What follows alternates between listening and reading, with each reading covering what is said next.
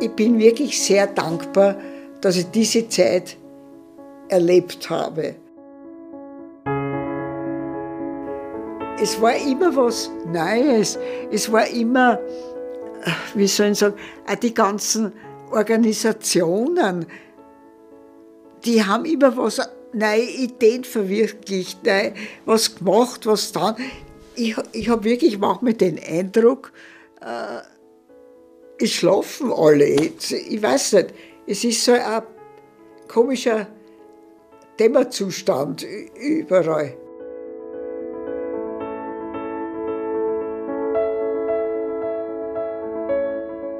Die katholische Publizistin Ingeborg Schödel. Sie geht auf die 90 zu.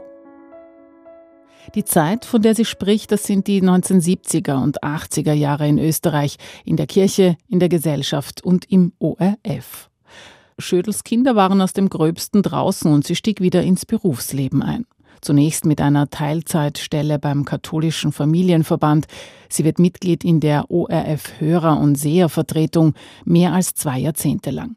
Da ist sie längst in einem neuen Job bei der Wiener Kirchenzeitung und sie beginnt Bücher zu schreiben über große Frauen des 20. Jahrhunderts in der Kirche. Frauen, die bis heute wenig bekannt sind. Es liegt halt doch immer noch daran, dass manche Männer in der Kirche nicht mit starken Frauen umgehen können. Ja, es liegt einfach daran, um es kurz gefasst äh, zu sagen.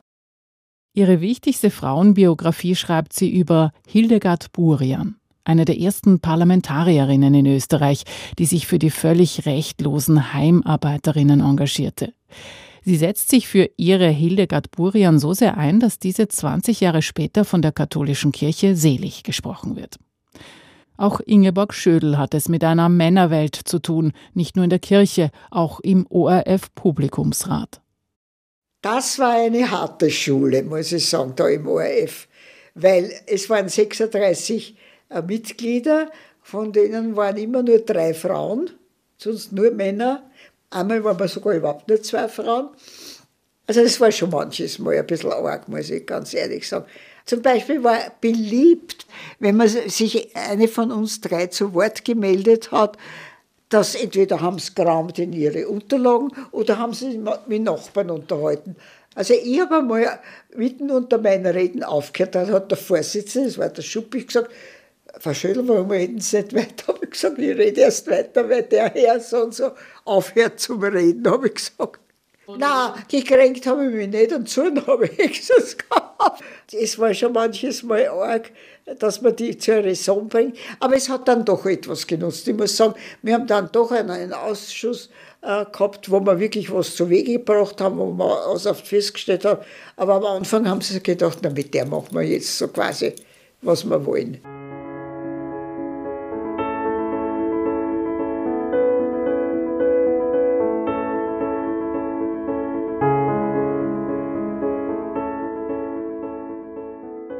Ingeborg Schödel wird 1934 in Wien geboren. Als in der ganzen Stadt die Synagogen brennen und jüdische Menschen in den Tod transportiert werden, war sie vier Jahre alt. Mit acht sieht sie ihren Vater zum letzten Mal. Er kommt aus Stalingrad nicht mehr zurück. Und als die Bomben auf Wien fallen, wird sie zu einem Onkel nach Rohrbach in Oberösterreich geschickt. Mein Vater hat zwei Brüder gehabt. Äh, der eine war ein christlich-sozialer Gewerkschafter, der ist mit dem zweiten Transport nach Dachau ins KZ gekommen. Und der andere Bruder war schon illegaler und war Ortsgruppenleiter. Das war alles in einer Familie. Ja. Und in diese Familie des Ortsgruppenleiters bin ich dann gekommen im Krieg. Ja, mein Gott, mitkriegt in der Schule, wir waren natürlich alle äh, bei der HJ. Das war einfach erstens Pflicht, man musste dabei sein. Und dann, ich sage jetzt das, was haben wir mitbekommen? Also ich war damals neun, zehn Jahre. Also wir haben viel Sport betrieben, wir haben äh, gesungen viel, Krieg schon, aber das waren natürlich die bösen Feinde, die auf die Deutschen losgehen. So, so war die Propaganda und so haben wir es auch in der Schule gehört was wir immer gesungen haben, heute gehört uns Deutschland, morgen die ganze Welt. Also das umfasst dieser Satz und dieses Lied umfasst, was damals für uns war. Wir sind Deutsche, wir sind wer und uns gehört bald die ganze Welt. Diese Welt hatte für das Kind keine Risse, sagt sie. Eine Zeit ohne Krieg und ohne Nazis kannte sie nicht. 1945 holt sie ihre Mutter zurück nach Wien. Das Kind kommt in eine zerstörte Stadt, in der sich aber auch die große, weite Welt auftat. Sie liest Schriftsteller, deren Bücher noch vor kurzem verbrannt worden waren. Da sprechen Sie jetzt etwas an, mit dem ich mich auch gerade jetzt befasse, mit der ganzen Vergangenheitsbewältigung wie ich dann wieder nach Wien gekommen bin und in die Schule gegangen bin, also nicht nur ich, sondern auch meine ganzen Schulkolleginnen, also wir waren nur neugierig, wir haben, da gibt es so viele neue Sachen und wir waren interessiert und so weiter. Aber über die Vergangenheit hat kein Mensch mit uns gesprochen. Also in der Schule äh, nicht, weil da gab es ja doch auch noch viele Lehrer mit NS-Vergangenheit. Jetzt weiß ich das. Äh, damals, äh, die haben doch das vermieden, äh, irgendwie darüber äh, zu reden. Nach der Schule macht sie eine Ausbildung zur Großhandelskauffrau, arbeitet in einem Pharmakonzern, mit 24 heiratet sie, zwei Kinder kommen zur Welt und manchmal meldet sich die Vergangenheit doch. Mein Mann war ja auch noch eingerückt. Er hat das große Glück gehabt, muss man sagen, dass er in amerikanische Gefangenschaft gekommen ist. Er ist nach Amerika rüber. Aber es haben wir Freunde von ihm, also die waren dann gezeichnet für ihr Leben. Der eine ist eingesetzt worden als Flieger bei Stalingrad und den anderen wieder, der ist in Tschechien auf dem Rückmarsch der hat wieder, ist sein bester Freund, weil der nicht mehr mit hat können, der ist vor seine Augen erschossen worden. Der Hardy, der war oft, manchmal ist er einem auf die Nerven gegangen, weil er so unruhig und so Ding war. Und irgendwann hat er das dann erzählt und dann habe ich es auch besser verstanden, dass er so irgendwie nicht fertig wird mit seinem Leben. Ja. Also die waren halt schon gezeichnet und wollten gar nicht reden drüber. Natürlich haben wir dann auch nicht, wir Frauen, nicht viel gefragt. Und um dann waren wir eh mit Kindern beschäftigt und so. Beschäftigen wird sie sich mit der österreichischen Geschichte noch ausführlich. 1973 beginnt Ingeborg Schödel wieder zu arbeiten, ein damals nicht selbstverständlicher Schritt. Ich kann mich erinnern, also meine Mutter, also die war entsetzt. Da muss man sich ja genieren, dass du als Frau von einem höheren Beamten arbeiten gehst. Sag ich, das hat erstens mit meinem Mann überhaupt nichts zu tun. Habe ich gesagt, und ich will was machen. Für, na, das hat sie nie verstanden. Das war damals das Frauenbild, ja. Und eigentlich haben sie es wollen, obwohl die Frauen im Krieg so viel geleistet haben und dann beim Wiederaufbau so viel geleistet haben. Aber dann in die 50er Jahre hätten sie es schon gern wiederum zurückgedrängt, die Frauen. Da war die Kirche auch hinten noch, noch lang. Einzelne hat es gegeben, die schon voraus waren. Aber sonst im Großen und Ganzen war es, es war wiederum dieses, dieses Bild, da man, hat man die Frauen schön unter Kontrolle. Unterstützung bekommt sie von ihrem Mann. Er hat mich da auch oft gut beraten, wenn ich nicht oft manches Mal nicht gewusst habe, soll ich das annehmen oder soll ich es nicht machen.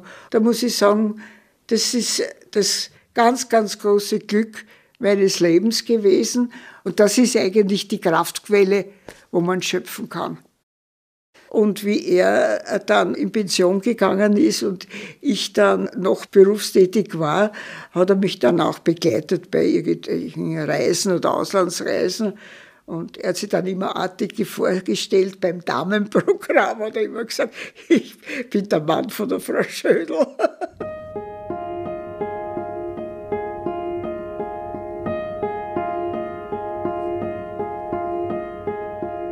Durch ihren Mann findet Ingeborg Schödel einen Zugang zur Kirche. Mit Freunden besuchen sie die damals prominenten Domprediger im Stephansdom. Ihre erste Stelle nach der Kinderpause findet sie in einer kirchlichen Organisation, dem Katholischen Familienverband Österreich, wird vorübergehend Generalsekretärin, zum Schluss Vizepräsidentin. Sie macht aus der biederen Mitgliederzeitung ein weltoffenes Blatt. Frauen wie Ingeborg Schödel wollten mitgestalten, erzählt sie. So ging es in den Bildungswochen für Mütter mit Kindern nun nicht mehr nur um Nähen und Kochen, es wurden Psychologen und Pädagogen eingeladen. Es ist die Zeit der Johanna Donal, Frauenstaatssekretärin und Frauenministerin, die Zeit großer familienrechtlicher Reformen. Also sagen wir, gesellschaftspolitisch waren wir alle tätig und die Männer haben keine Freude mit uns gehabt. Überhaupt nicht. Weder in, in der parteipolitisch noch in der Kirche haben es groß Einzelne waren, Einzelne waren, das muss ich wirklich sagen, die waren, haben uns wirklich unterstützt. Aber der Großteil, ja, war nicht sehr begeistert.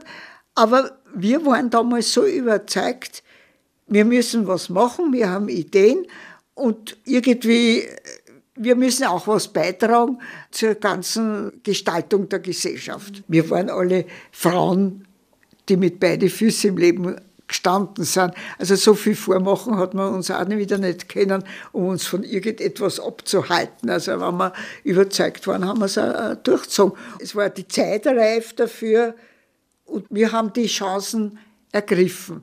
Und das finde ich immer, das habe ich für mein Leben auch so gehalten, man muss Chancen ergreifen, man muss sie prüfen aber man muss auch ergreifen. Man kann nicht immer jammern, äh, da ist nichts und da kommt nichts und da ist nichts, sondern ich muss mir auch was zutrauen. Und Ingeborg Schödel lernt auch Seiten der Kirche kennen, in der sie als Frau ernst genommen wird. Da habe ich dann auch Kardinal König persönlich kennengelernt. Wir haben damals einen geistlichen Beirat, den Pater Jäger gehabt und den Pater Karlinger. Ja, das war plötzlich, wie soll ich sagen, die haben mit uns gelebt, wenn wir da irgendwo eine Tagung gehabt haben und der Pater Jäger war mit. Also es war am Abend auch ein Spaß. Und, also man war, man war beisammen. Also nicht da oben ist der Priester und da ist das Volk, sondern wir waren beisammen. Wie oft hat der Pater Jäger, der hat mir dann das Du-Wort angeboten, wie oft hat der angerufen und hat gesagt, du pass auf, da habe ich jetzt was gehört, was sagst denn du da dazu? Also er wollte immer die Meinung von uns Frauen wissen.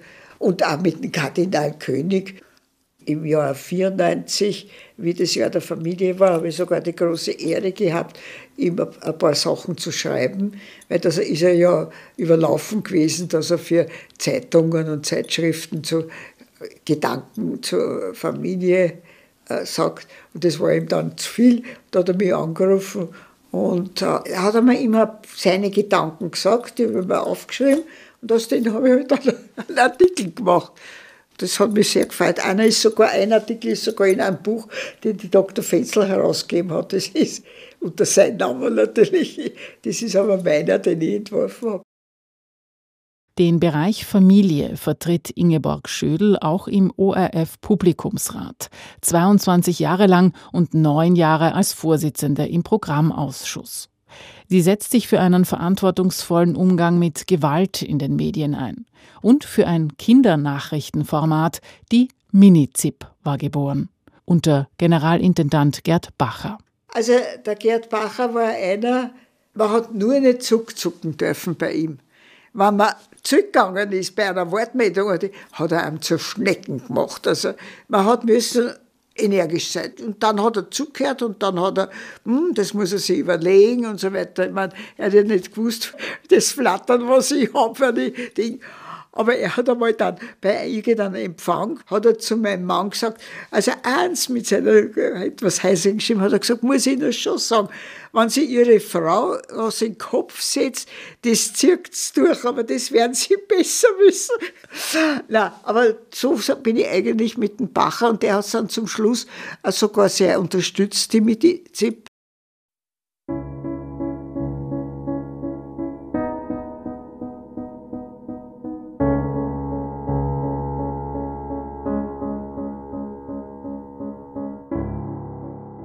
die Ingeborg Schödel ist längst eine Frau, die sich durchsetzen kann, als sie anfängt, christliche Frauenbiografien des 20. Jahrhunderts zu sammeln. Gottes starke Töchter. So lautet der Titel ihres Buches mit zwölf Frauenleben, die immer noch kaum bekannt sind. Hildegard Holzer zum Beispiel, die promovierte Staatswissenschaftlerin, die in den letzten Kriegstagen Brandwache beim Stephansdom hielt und die den Weg und die Ausbildung für Frauen in der Seelsorge legte. Heute kaum vorstellbar, dass es eine Zeit ohne Pastoralassistentinnen gegeben hat. Oder die erste Dekanin einer katholischen Fakultät, die Innsbrucker Theologin Herlinde Piserek-Hudelist. Oder Margarete Schmidt, eine der ersten promovierten Theologinnen, die mitten in der Nazizeit eine theologische Erwachsenenbildung ins Leben rief, die theologischen Kurse, die es bis heute gibt. Frauen in der der Kirche im kirchlichen Bereich, da sind wir immer bei den Seligen und Heiligen im Mittelalter und noch früher. Und ich bin eigentlich draufgekommen, dann gerade bei den gottesstarken Töchtern, was da für Frauen gibt, die in schwierigsten Zeiten was auf die Beine gestellt haben, die neue Ideen gehabt haben in der Kirche, die dann von der Kirche übernommen worden sind. Nur von den Frauen weiß man oft nichts mehr. In drei Frauenschicksale taucht Ingeborg Schödel tiefer ein. So erschien zuletzt bei Tirolia ihr Buch über die Tiroler Ärztin Anna Dengel, eine der ersten Frauen, die Medizin studierten und Gründerin der Missionsärztlichen Schwesterngemeinschaft, die weltweit Krankenhäuser betreiben. Am aufregendsten sei die Recherche über Margarete Ottillinger gewesen, die Spitzenbeamtin im besetzten Nachkriegsösterreich, für die Ingeborg Schödel im österreichischen Staatsarchiv forscht. Margarete Ottilinger war ein Opfer eines Entführungsdramas in Österreich. Das Auto, in dem sie und der damalige Minister Krauland saßen, wurde von den Sowjets angehalten. Ottilinger verhaftet, der Minister freigelassen. Der Vorwurf lautete Wirtschaftsspionage. Ottilinger wurde zur Zwangsarbeit im russischen Gulag verurteilt. Also die Recherchen für das Ottilinger Buch waren wirklich so hochinteressant, weil ich da bin ich ja wirklich in die Vergangenheit hineingetaucht. Dann vor allem auch in diese schwierige Zeit der Nachkriegszeit. Sie war eine sehr resolute, das, das sieht man aus allen Unterlagen. Sie hat vielleicht so ein bisschen äh, das Gefühl, das kann ich sagen und das kann ich nicht sagen, das hat, das hat ihr schon ein bisschen ge gefehlt. Sie war sehr ehrgeizig auch, ja, das war sie auf alle Fälle. Und etwas war auch noch, äh, was ich mir gedacht habe, so ganz geklärt sie war ein Bauernopfer, weil sie hat sich, sie war keine Spionin und sie war ein Bauernopfer, mal, sicher mal für ein, äh, den, eigentlich hat es den Grauland gegolten, aber sie hat mir gekommen, aber es haben schon sicher auch andere mitgespielt. Und ich muss nur sagen, ich habe mir schon manches Mal gedacht bei meinen Recherchen, aber denkt, hat der vielleicht mehr damit zu tun gehabt, hat der mehr mitgemischt, als er jetzt eigentlich vorgibt.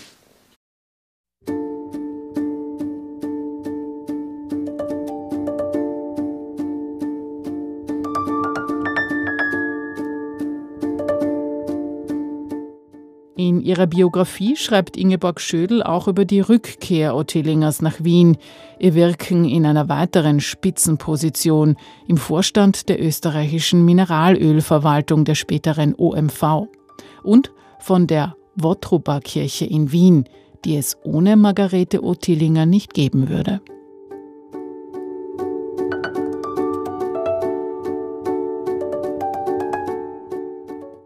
Nun aber zu jener Frau, mit der sich Ingeborg Schödel am längsten befasst. Hildegard Burian. Eine Sozialpolitikerin, die von der katholischen Kirche selig gesprochen wurde. Ingeborg Schödel schreibt nicht nur ihre Biografie, sondern sie ist als Vizepostulatorin eine treibende Kraft im Seligsprechungsprozess. Ungern erinnert sie sich, dass sie dafür im Vatikan ein medizinisches Wunder nachweisen musste. Also ich finde, mit den medizinischen Wundern soll es auch endlich einmal aufhören, muss ich sagen. Wirklich, weil für mich sind Wunder auf einer anderen Ebene, muss ich sagen. Und, und wenn jemand wirklich bewiesen ist, dass der ein, ein Vorbild ist und etwas gemacht hat, was Bleibendes, was für, für, für die Menschen wichtig ist, für den Glauben, für die Kirche, das wäre das. Heute, die Medizin ist doch heute so weit, dass man fast alles irgendwie erklären kann. Und Wunder hat man persönlich auch, Wunder, da sagt man auch jetzt, wieso ist das jetzt, ein Wunder für sich? Und was ist das Wunder an Hildegard Burian? Nicht das medizinische, sondern das bleibende. Hildegard Burian war im Jahr 1919 die erste Abgeordnete im österreichischen Parlament aus der christlich-sozialen Partei. Ihr Einsatz galt den damals rechtlosen Dienstbotinnen und Heimarbeiterinnen. Sie gründete ein Mutter-Kind-Haus, später einen Frauenorden, die Caritas Socialis, die sich bis heute für Menschen in Not einsetzt. Das ist das Wunder, erzählt Ingeborg Schödel dass sie nicht locker lassen hat, sondern dass sie gesehen hat, da muss man was machen. Und das war ja damals, also mit den, äh, sich um die Frauen kümmern, um die Heimarbeiterinnen, das war ja damals wirklich umstürzlerisch. Und auch etwas, was ich ihr auch äh, zugute halte, wie sie, sie war ja zwar nur kurz im Parlament, aber sie hat auch den äh, Kontakt mit den anderen weil sie war ja die einzige christlich-soziale, die anderen waren ja Sozialdemokratinnen und sie hat doch auch in Kontakt gesucht, gerade in der Heimarbeiter, äh, in der Dienstbotenfrage, das erste Hausgehilfinnengesetz, was durchgekommen ist, das, da haben sie versucht, ein bisschen einmal Ordnung hineinzubringen in, in das ganze äh, Dienstangebot äh, der Hausgehilfinnen. Und da hat sie den Kontakt gehabt äh, mit den Sozialdemokratinnen äh, ja, nicht zur Freude äh, ihrer eigenen Parteigenossen, weil die wollten überhaupt nichts machen, weil einer hat gesagt, die Burjan ist die, die unsere Hausgehilfinnen narrisch macht, hat er gesagt. Ja, weil die wollten am liebsten, es soll alles so bleiben, wie es ist. Nicht? Aber dass die oft nur in der Küche geschlafen haben, dass die keinen freien Tag gehabt haben und alles, das hat sich ja damals überhaupt nicht mehr, das kann man, kümmert, kann man sich ja gar nicht mehr vorstellen. Und da war sie, war sie tatkräftig. Und da hat sie das auch nicht gescheut, also, dass sie also mit den Sozialdemokratinnen Kontakt aufnimmt und gemeinsam macht. Hildegard Burian, Frau zwischen Politik und Kirche. Mit diesem Titel erschien im Wiener Domverlag die Biografie.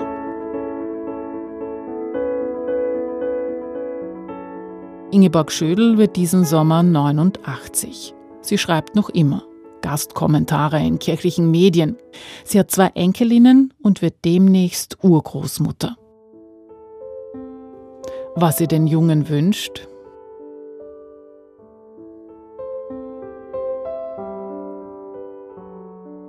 Ja, eine natürlich, so wie es jetzt momentan ausschaut, mit, mit den Kriegsdrohungen rundum, also äh, hat man wirklich Bedenken, ich, wie, wie alles weitergehen wird.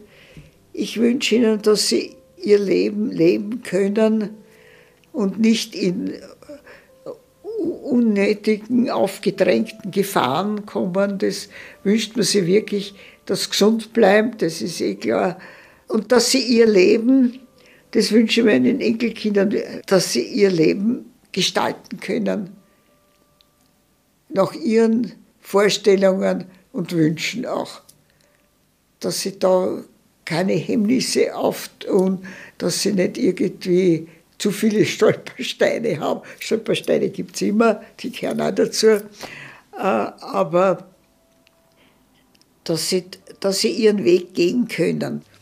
Aber wie gesagt, man muss die Chancen auch nützen und man muss auch selber was machen. Nicht immer nur warten. Ja.